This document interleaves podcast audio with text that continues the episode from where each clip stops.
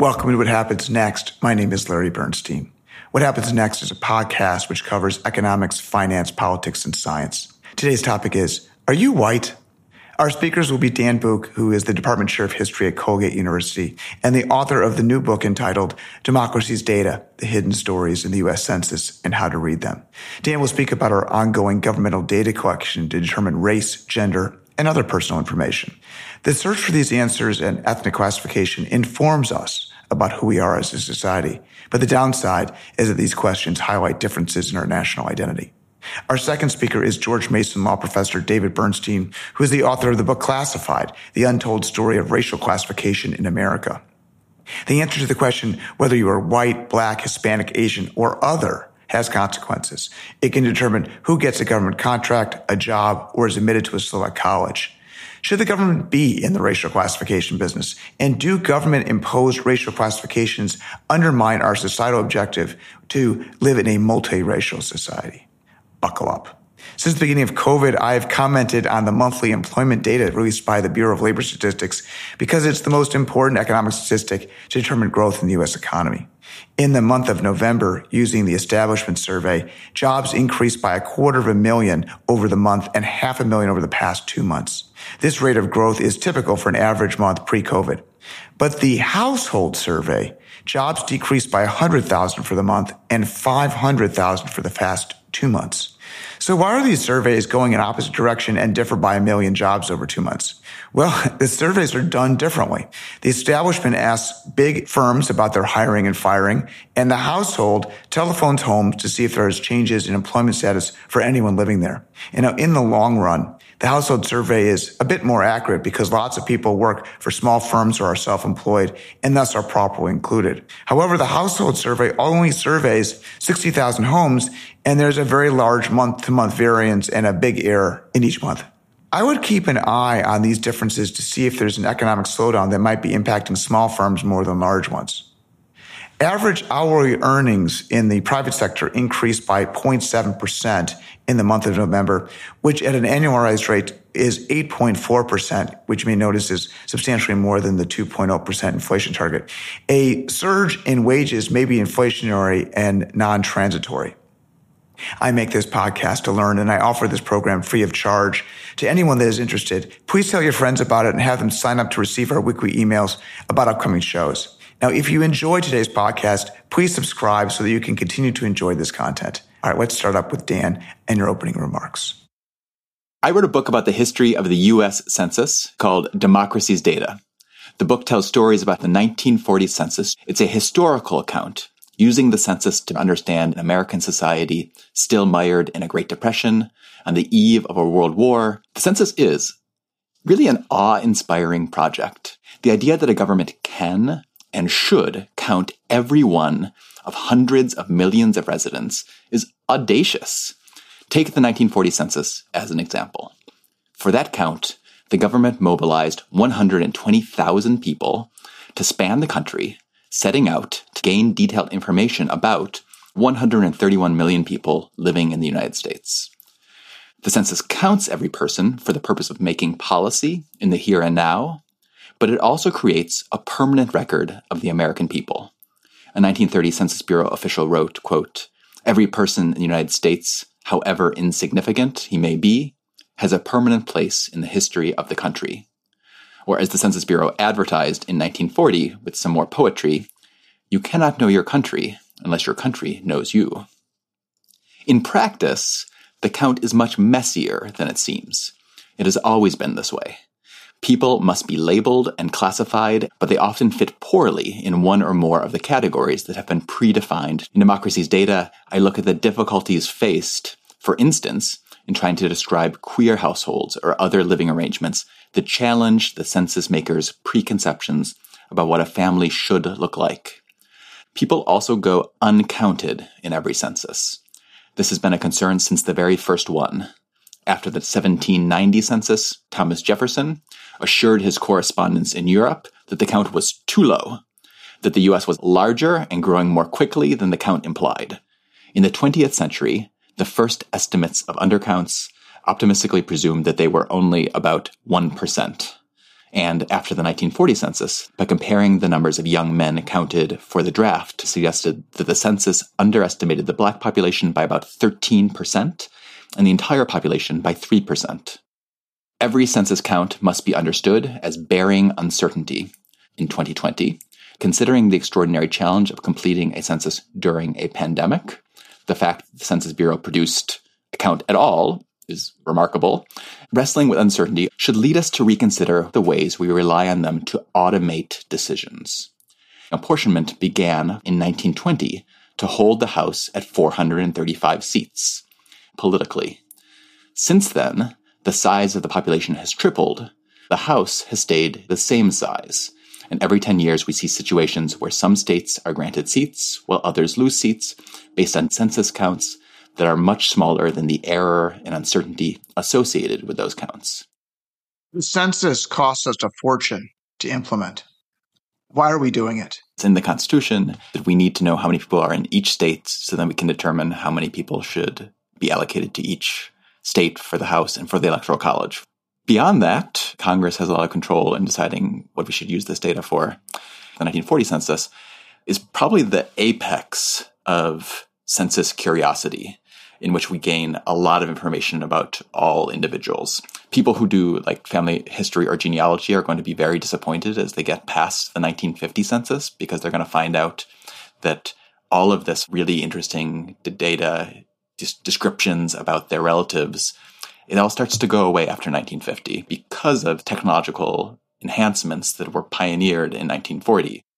Do you mean by that in 1950, the Census Bureau started using random sampling so we can ask more questions to a small subset of the population and then for the answers for the full population?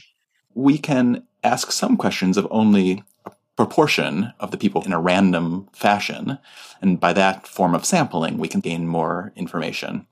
From 1960 on, because of concerns, kind of privacy census has been pushed into sampling such that in 2020, most people only answer seven to 10 questions, then every year we have this American Community Survey that asks 1 or 2% of Americans a lot more questions. It's just so crucial to get a really good decennial census because then it makes possible longitudinal research because the census does track people, has their names to make targeted studies. Having really accurate full population data makes possible political polls, polls that companies run, all of those are built on samples, and those samples are only as good as the initial count of everybody. If you think of it as balls in an urn and you pull out a certain number of balls, the only way you calculate your probabilities is if you have a really good estimate of how many balls of different colors were in that urn in the first place. And that's what the decennial census does.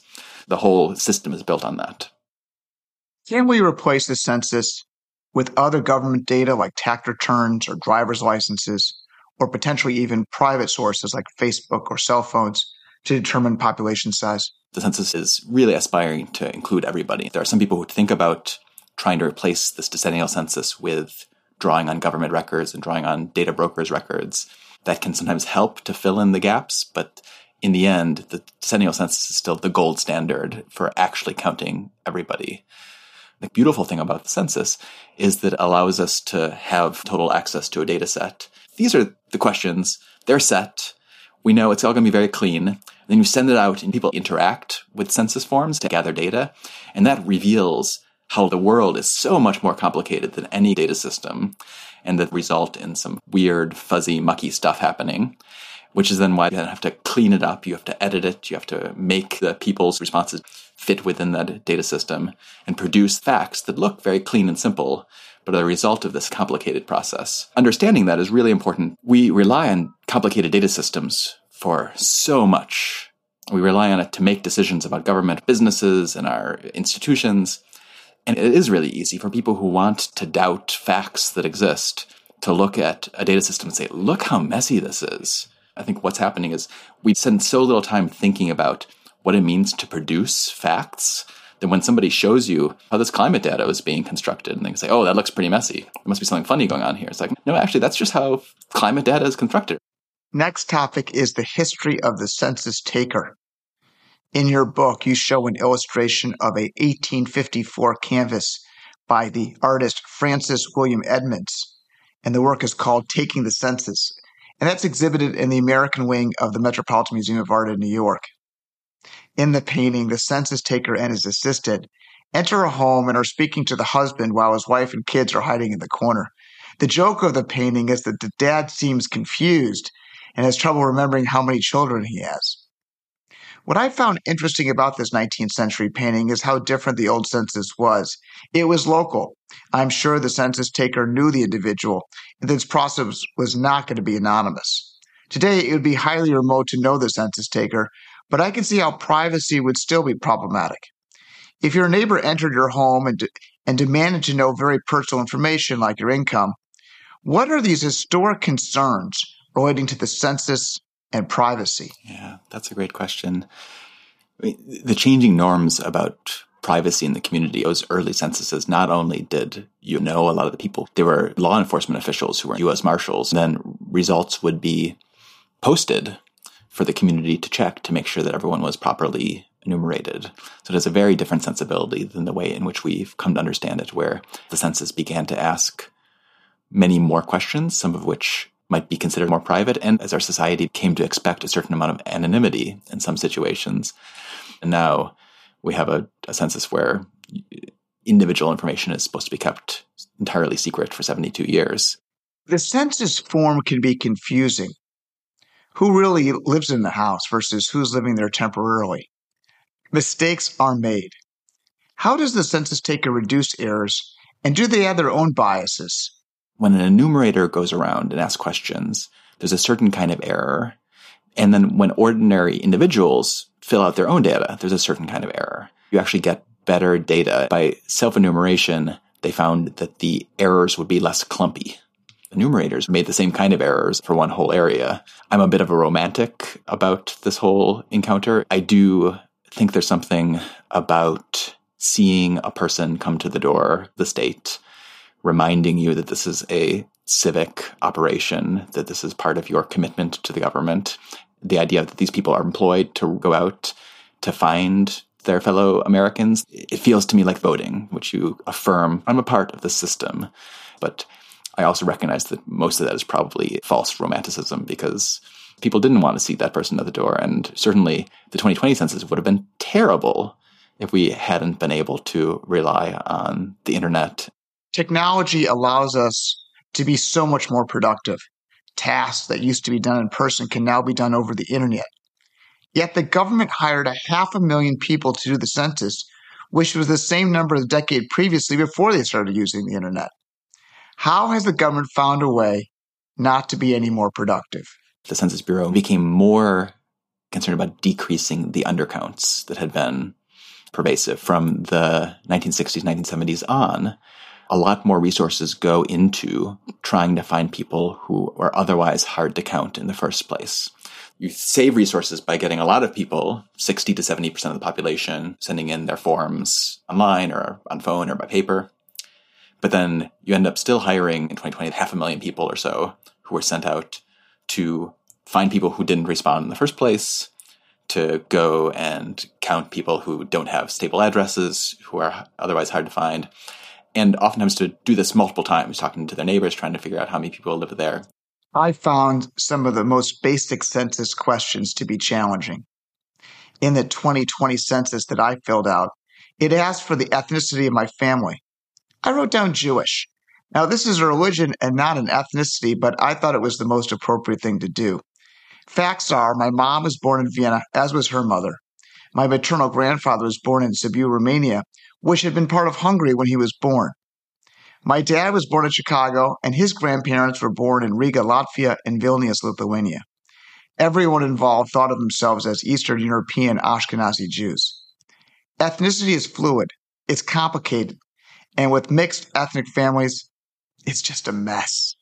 Confusion is as old as these censuses have been. The arbitrariness by which any of these categories must ultimately be decided, they come down to conventions and they come down to these judgment decisions that don't make much sense. You think about the initial racial categories that existed, whiteness is put on the first census in 1790 four different categories of white people, and then free people of color or enslaved people are counted. And that's being counted because enslaved people will only count as three fifths of an individual because of the way in which the Constitution is using race and enslaved status as a means of apportionment. From the very first moment, the question of what counts as white becomes really complicated. The census is trying to determine who counts as white, what percentage would count a person as white, how a community understands racial categories are often quite arcane. Now, in your questions, we're thinking about people self enumerating, filling out these race or ethnicity questions. Your grandparents didn't decide who controlled the territory in which they were living at any given moment. Borders often move. The statisticians produce these arbitrary designations. We're going to use this border at this particular moment. We produce statistics based on that, having ethnicity and racial questions are useful for people who are doing surveys. Most importantly, they're there to enforce civil rights laws and to make it possible to determine discrimination and also to prevent unlawful forms of gerrymandering. Your particular answer to what kind of white person are you probably will have little impact on the published data. It might never even show up at all. Do you think we should abandon questions about race and ethnicity in our census like the French have done? If we were inventing the entire United States without any history, then I might be fine with the idea of not producing these racial and ethnic categories. The problem is that we have 200 some years of US history in which past censuses produced these racial categories precisely for the purpose of then saying white people in particular get to have the most citizenship rights. And that lasted up until the 1950s. So some of the reasons we persist to have these ethnicity questions is because we're making up for the 200 years beforehand of very explicit race and ethnicity questions as a means to justify hierarchical rights. So yeah, I agree. It might be nice and useful to get rid of those, but to do so, we'd have to remove all of the ways in which history leaves its marks on society. Aha! Political issue for the 2020 census was the Trump administration's desire to find out if the individual is a U.S. citizen. The citizenship question has been a long-standing part of the census and was removed only recently. What happened in 2020? Behind all of those questions is not just about federal funding, but who should count when it comes towards allocating seats in the House. When the Constitution was first ratified, it said that all residents, regardless of citizenship, have been counted. Congress did not explicitly ask for the citizenship question, but the Trump administration added it. The Secretary of Commerce added it and said, I'm adding this because the Department of Justice needs me to do this so we can enforce civil rights laws. And what became clear in the court case was that the Secretary of Commerce had made that up and was adding this for some other reason that they weren't admitting. Do you believe that Congress is ultimately responsible for the design of the census? I think it's Congress's decision. It is ultimately a political decision, and Congress has to decide. In your book, you highlight that some citizens feel angst about the questions related to race, gender, ethnicity, and even their own name. The purpose of the census is to get a count. Should we limit the questions just to that? People are upset with talking to a stranger. It's often uncomfortable to live in society because our own particular circumstances are strange, not quite fitting within the prescribed lines of how we think normal people should operate. Living in a modern nation requires us to subject ourselves to data systems like this that are going to ask lots of questions, each one of which might seem arbitrary or not necessary, but that might be useful and tied to policy. The point of the book is not to say, like, oh, this is uncomfortable, we shouldn't do these things but to be aware that when we ask these questions, if you are filling out a form and you feel uncomfortable, it doesn't mean that you're strange. It means you're actually quite normal because most people, when the government comes knocking and they're forced to answer a particular question, find out that it's hard to really know how to answer, how to fit your whole life into a form. It doesn't mean we shouldn't do it, but it does mean that we should recognize that it contains within it all of that uncertainty for the 300 million of us who are half guessing to make ourselves fit in the predefined forms. I end each episode on a note of optimism. Dan, what you optimistic about as it relates to government data collection to improve public policy? I've had people read this book and then say they are inspired by it to look in the 1950 census to find their family. And they're often surprised by what they find. And I get these really heartwarming stories about people who look into the census and feel some connection. That's a wonderful thing. And it gives me hope and faith that we can look to the past, but can also help us feel connected to the people around us. Thanks, Dan. We now move to our second speaker, David Bernstein, who will discuss his new book. Go ahead, David. Racial classifications dictated by law have been as American as apple pie since the 19th century. Americans these days shake our heads with revulsion when we read about the absurd lengths authorities went to in the past in classifying Americans when they were enforcing racist Jim Crow laws or racist immigration laws. But the irony is that government mandated racial classifications are today more common than ever. If you apply for a mortgage or enroll your kid in school or receive a COVID vaccine, you're asked to check a box indicating your race and ethnicity. And these classifications descend from the racist classifications in use a hundred or more years ago. My book, Classified, The Untold Story of Racial Classification in America, delves into the complex and sometimes surreal world of government imposed racial classification. For example, the Asian American classification includes both Pakistani Americans and Filipino Americans. They don't look alike. They don't live anywhere near each other back in their native or ancestral homelands. Uh, there's really nothing in common except they're both arbitrarily put into the same classification. It's really just a matter of self-identification, right? You can check whatever box you want. Well, to some extent that's true, but in some cases the bureaucracy decides to question them because there's something valuable at stake, like affirmative action benefits. So there are cases in which, say, someone checks the Hispanic box, but then a government official says, wait a second, your name is Joe Smith. You look Caucasian, or you don't look Hispanic, in other words. Give us some evidence that you're Hispanic. And it's very troubling because these hearings bear a great resemblance to race trials of the 19th century where we talked about how thick are people's lips or crazy things that we thought we left in the past, and we still do those things. Uh, how do we get here? I talked about the way the classifications were invented in the 1970s in basically a black white binary.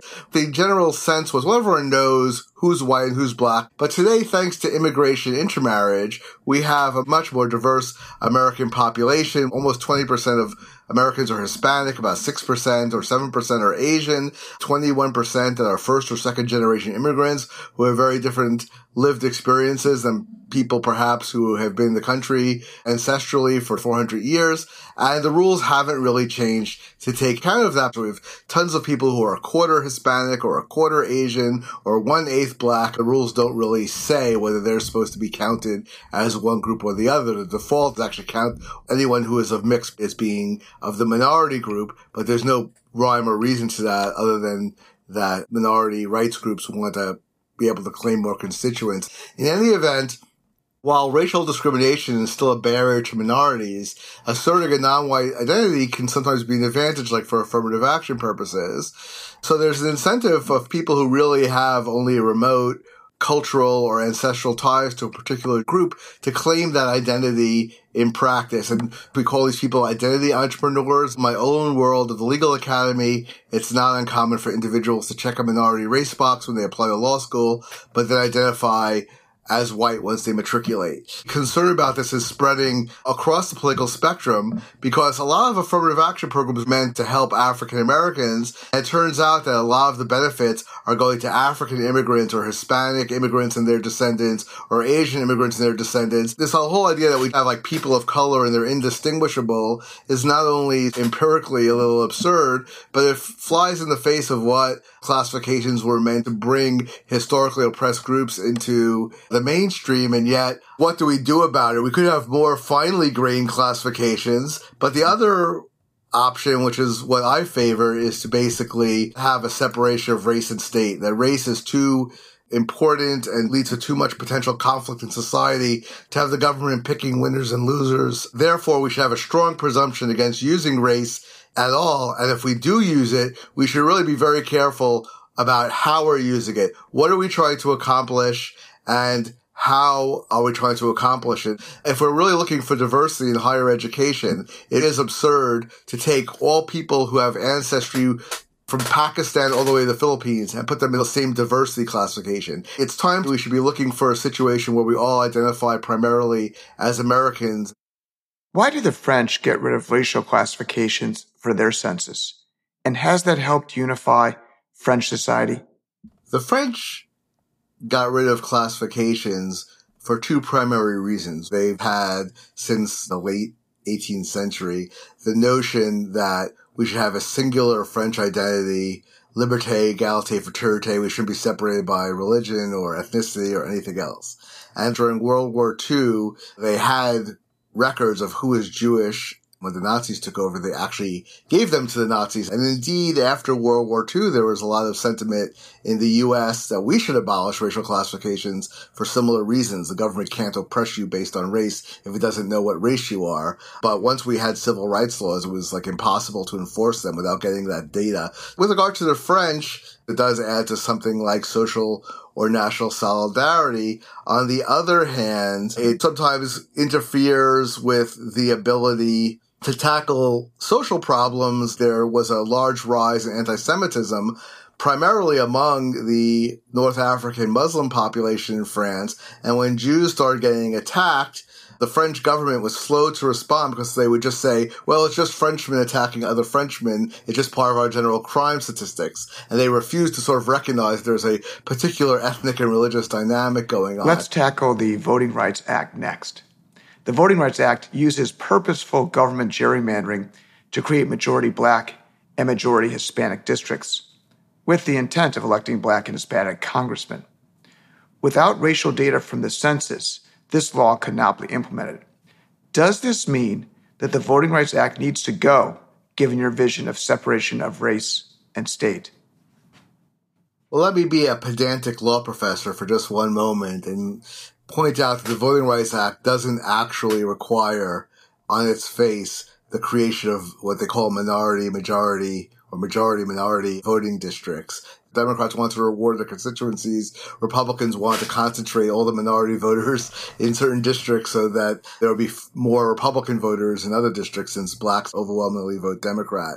It made a certain amount of sense to focus on who was getting elected back in the early days of the Voting Rights Act because what happened in a lot of southern communities is if the population was 55% white and 45% black, instead of voting by neighborhood or by community, you would vote just across the whole electoral district, which would mean that 55% of whites would all vote for the white candidate, the blacks would all vote for the black candidate, but if that's the case, then it's only whites getting elected. And that was really meant to keep black political power down. But I don't think we should be trying to gerrymander racial districts at this point.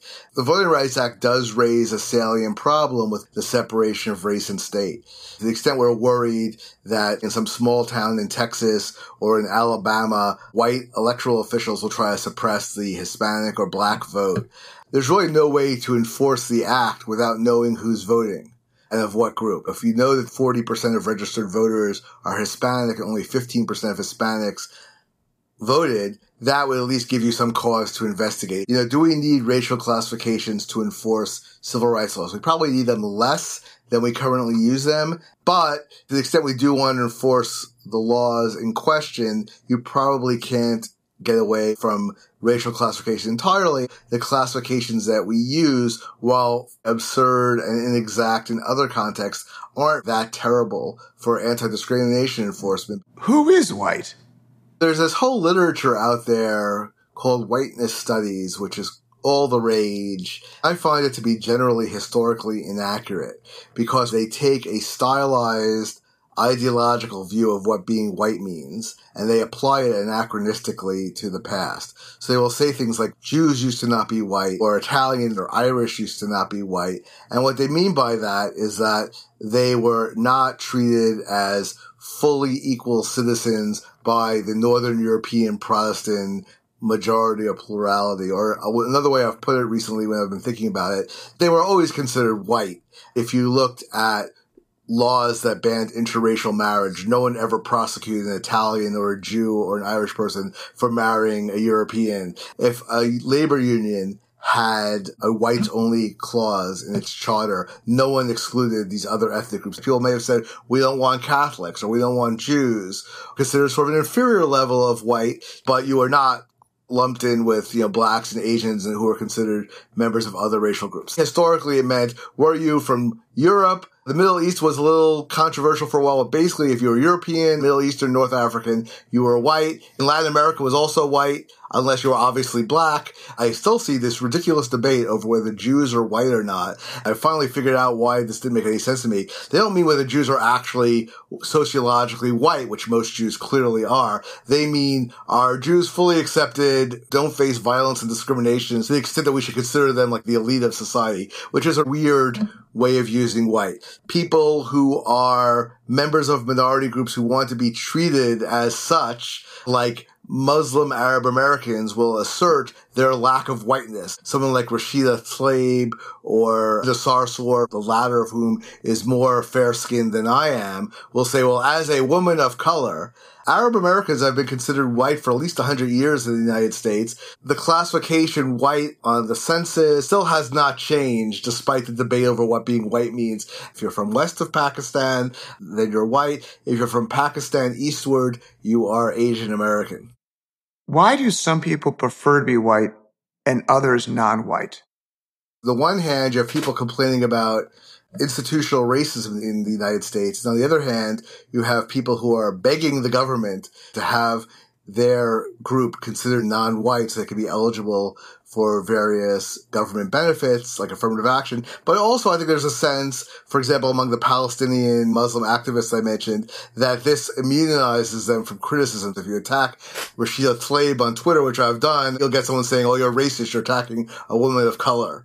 Well, my ancestry is Middle Eastern, her ancestry is Middle Eastern. If you took DNA charts, we'd be almost exactly the same spot on the map. It's completely absurd, right? If you're an American today, the thing that would get you the most benefits is to be a person of color when it comes to potentially getting affirmative action benefits or for being somewhat immune from criticism, but to be a white person socially such that you don't face discrimination when the police might pull you over, these identity entrepreneurs. Elizabeth Warren, she's a great example, right? Let's assume charitably that she really did believe that she had relatively recent Native American ancestry. She called herself that on various forms that would make her eligible to be considered diversity candidate for faculty hiring, but she lived her life as a white woman. Anyone looking at her would think she's white. She didn't face any of the social or any other discrimination one might face for being Native American, but she reaped whatever benefits one might reap. Now, as far as where whiteness is going, sociologists who study these things predict one of several possible scenarios. One scenario, which I think is the least likely, is that the government based classifications that we have ossify. That seems unlikely given the rates of intermarriage. The second possibility is that whites and non-whites separate into just those two classifications. A third possibility is that we all just become multiracial and we have a multiracial ethnic American identity. That's where the big dividing line is. People wonder whether black Americans and maybe a few other particularly dark-skinned ethnic groups will be able to merge into the American mainstream. And I think government policy encourages African Americans and others to think of them as having a separate identity. It retards progress towards us thinking of each other as being Americans. Next topic is self identification of race. Do we need proof to check the race box is marked accurately? Very few Americans want the government to be in the business of determining what someone's racial identity is. It seems very Nazi-like. We used to do that in the Jim Crow South. I gave the example of looking at how thick one's lips are or how curly one's hair is. We did that decades ago, but also in Brazil where they had affirmative action programs implemented fairly recently, they thought there was a lot of fraud going on. They actually gave out information to various state governments. When people apply for jobs and apply as someone who's black, here's how you measure their nose width and their lip size and their hair. I just can't imagine Americans want that. You could use DNA tests now, but I don't think people want that either. We want the programs that are meant for minorities to be used by members of those groups, but we also don't want the government to be dictating what the boundaries of those groups are beyond obvious cases of fraud. Do you think that the questions about race and ethnicity in the U.S. census encourages separate identities and undermines the we are all Americans ethos? I was doing my research and I came across the phrase white racial consciousness. And I assumed when I started seeing this phrase that I would trace it back to neo-Nazis. And it turns out that if you Google white racial consciousness, you will mostly find articles from left-wing sociologists who are encouraging white people to recognize their whiteness. Once they recognize their white privilege, they will recognize that they need to be allies for all the anti-racism struggle. I think this is the most preposterous and dangerous thing I ever heard. It's against human psychology, human nature, and all historical evidence. I looked up the social science research, and it turns out that social scientists have found that the more people think of themselves as being white people, the more racist they tend to be. Of course, this is so blatantly obvious. I want to turn next to the topic of race in medical studies. Paul Mango, who ran Operation Warp Speed for the Trump administration, spoke on our podcast a few months ago. He mentioned that for the vaccine trials, the government demanded that the vaccine companies include Hispanics and blacks in the trials to match the racial demographics in the U.S. population. The drug companies struggled to get Hispanic and black volunteers, and as a result, the COVID vaccine trials were delayed a few weeks. This cost thousands of lives and cost businesses billions. Should the FDA require using racial classifications in drug trials? The head of Moderna said they had to delay their study for a few weeks because they didn't have enough Hispanics. I later learned that the head of the National Institutes for Health said that if you don't do this, we're not going to approve your vaccine.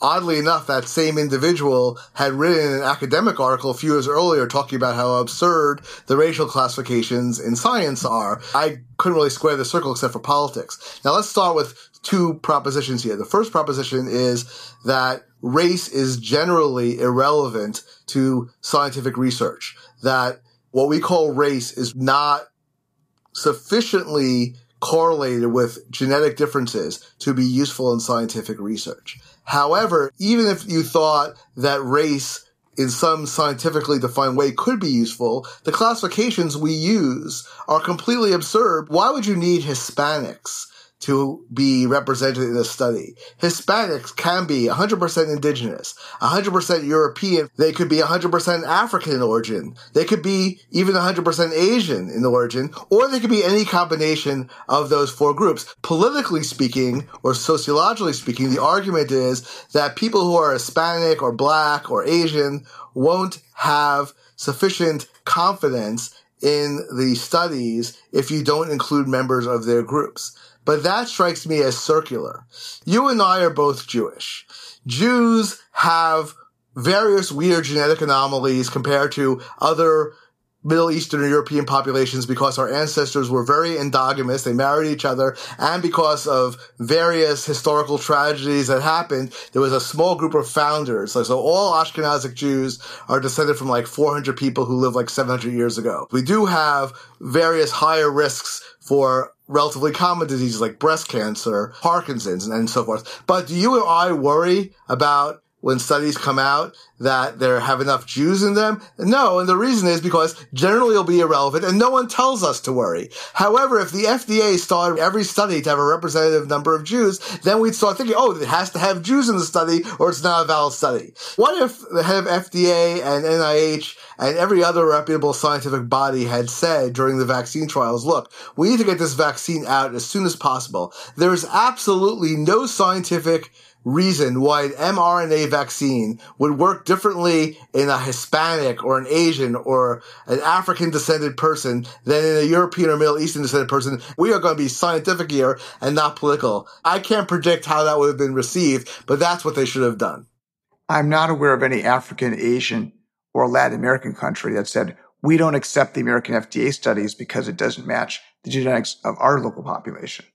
That's a really good point. You'd think that if anyone thought this really mattered, people would say, wait a second, only 14% of the vaccine trial participants in the United States were African, so we can't use this in Zimbabwe. What about the government using DNA testing for race classification?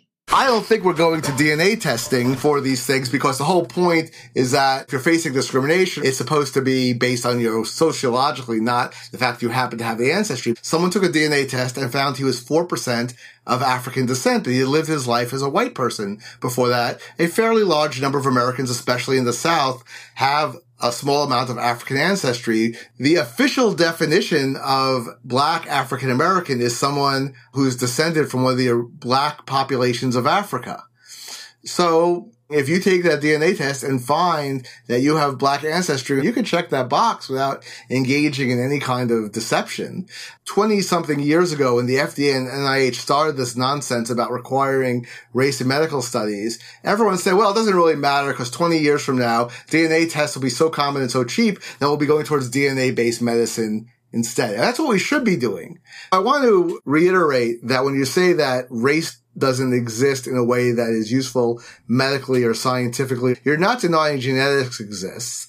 Fortunately, the fact that government agencies have required scientists to be so race conscious has really inhibited our movement towards using DNA as the way of determining what medical treatments we should be looking at and how we should be treating people. I think DNA based medicine is still the wave of the future, but we might be getting it a decade or two later than we would be without government interference. In your opening remarks, you mentioned that America had recently had substantial immigration from Africa and the Caribbean. For affirmative action benefits, these black immigrants are competing against African Americans who've been living here for hundreds of years and face discrimination going back to slavery. How should we think about the role of African immigrants who benefit from government affirmative action programs designed to help descendants of slaves? At some of the elite universities in the United States, well over half of the black students are first or second generation African or Caribbean immigrants, and another substantial chunk have one white parent and thus are biracial. The people who come from inner city public schools or just generally have had ancestors in the United States for centuries, subjected to all sorts of discrimination, a lot of them are getting frustrated and they say, wait a second, we're the ones who faced all these horrific historical problems which still have current manifestations. Why are they getting the slots instead going to African and Caribbean immigrants and people of biracial origin who may not have been raised in sort of the African American community? One way we could accommodate that concern is to adopt the classification that some of the activists on this issue have adopted, which is ADOS, American Descendants of Slaves. Of course, the vast majority of people who identify as ADOS are what we would call black or African American, but it's still not a racial classification because it would exclude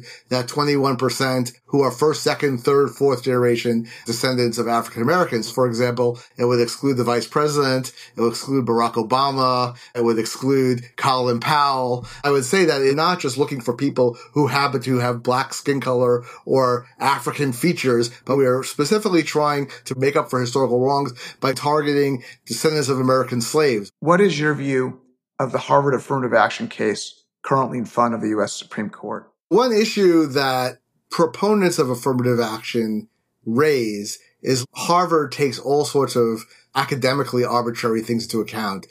They want to make sure they have students from all 50 states. So if you happen to be the one applicant from Wyoming that year, you're in good shape. They want oboe players. They want athletes. And race certainly has some correlation to having different life experiences. So it's not only wrong to ban using race. It would be kind of racist because you're letting them rely on everything but race. I think Chief Justice Roberts responded in one way that's useful. The quote was, well, we didn't fight a civil war over oboe players. Race has the potential to really balkanize societies. There's really not a long and happy history of people in multi-ethnic, multiracial societies where each group really thinks of themselves as being a separate constituency, having happy historical outcomes. You can look at like Bosnians and Serbs or uh, Hutu and Tutsi in Rwanda. These groups have massacred each other because they're each trying to get the power from the other group. So in that sense, it is much more dangerous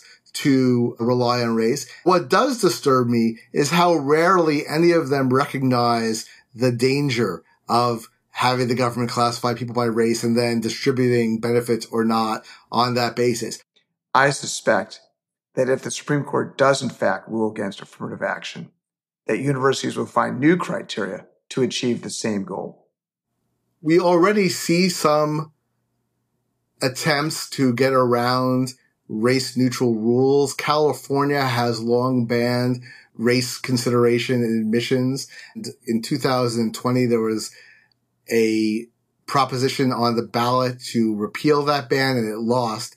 And the University of California immediately did away with relying on the SATs. You're not allowed to submit your SAT scores because Asians do very well on the SATs and they think we're taking too many Asians. My daughter is a high school senior and I was looking at summer programs for her last year and there are a lot of summer programs that one time might have said explicitly we're only looking for minorities, but that's illegal because that's like a hundred percent quota. So instead they say we're looking at students with a demonstrated commitment to diversity.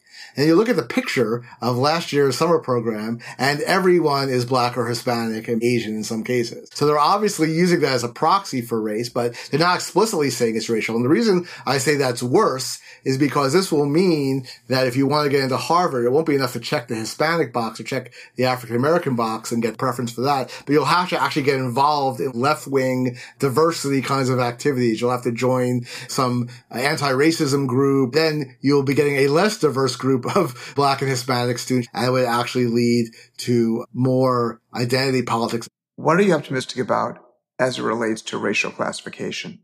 elite university these days, you have a special minority orientation, a special minority dorm, and special African American graduation. It's segregationist. People who support these things really believe that racism is so entrenched in American history and current life that that's inevitable. So you might as well just accept it and deal with it as such. I think that's much too pessimistic. If you go back about 62 years when John F. Kennedy ran for president, there were some real doubts as to whether a Catholic could become president of the United States. Millions of Protestants who normally voted Democrat voted Republican because they wouldn't vote for a Catholic. Now, if you have told people back in 1960 that we have a Catholic president, Catholic Speaker of the House, mixed race, black identified vice president, Jewish Senate majority leader, and a supermajority of Catholics and Jews in the Supreme Court, they would be just blown away. To think that we can't have similar social change in 60 years is very short sighted. Thanks to Dan Bouk and David Bernstein for joining us today. If you missed last week's show on genetic engineering, check it out. The topic was CRISPR and the ethics of genetic engineering. Our first speaker was Stanford law professor Hank Greely, who is the author of the book CRISPR People, The Science and Ethics of Editing Humans. A Chinese scientist edited the genes in human embryo with the purpose of improving that child's defense to an HIV virus. Three children were born with these genetic enhancements, and the progeny will carry those genetic changes in their germline. Hank discussed the problem of when practitioners throw caution to the wind. Our second speaker was Jacob Appel, who teaches medical ethics at Mount Sinai Medical School, and he provided us with an ethical framework to evaluate human genetic testing. Genetic engineering on babies is coming soon, so now what? Next week, the topic is a post-mortem of the midterms. Our speaker will be Henry Olsen, who is the author of The Working Class Republican, Ronald Reagan and the Return to the Blue Collar Conservatism. Henry will discuss why there was no red wave in the election, despite winning the national popular vote in the congressional races by 3% and 3.2 million votes. Henry will explain how the Republicans improved their voting share in very blue urban districts that did not swing the seats to Republicans. We plan on going deep with the political analysis now that all the votes have been counted. You can find our previous episodes and transcripts on our website, What Happens Next in 6minutes.com. Please encourage your friends to join the What Happens Next community by signing up for our weekly updates about upcoming podcasts. And if you enjoyed today's podcast, please subscribe and follow us on Apple Podcasts or Spotify. I would like to thank our audience for your continued engagement with these important issues. Goodbye.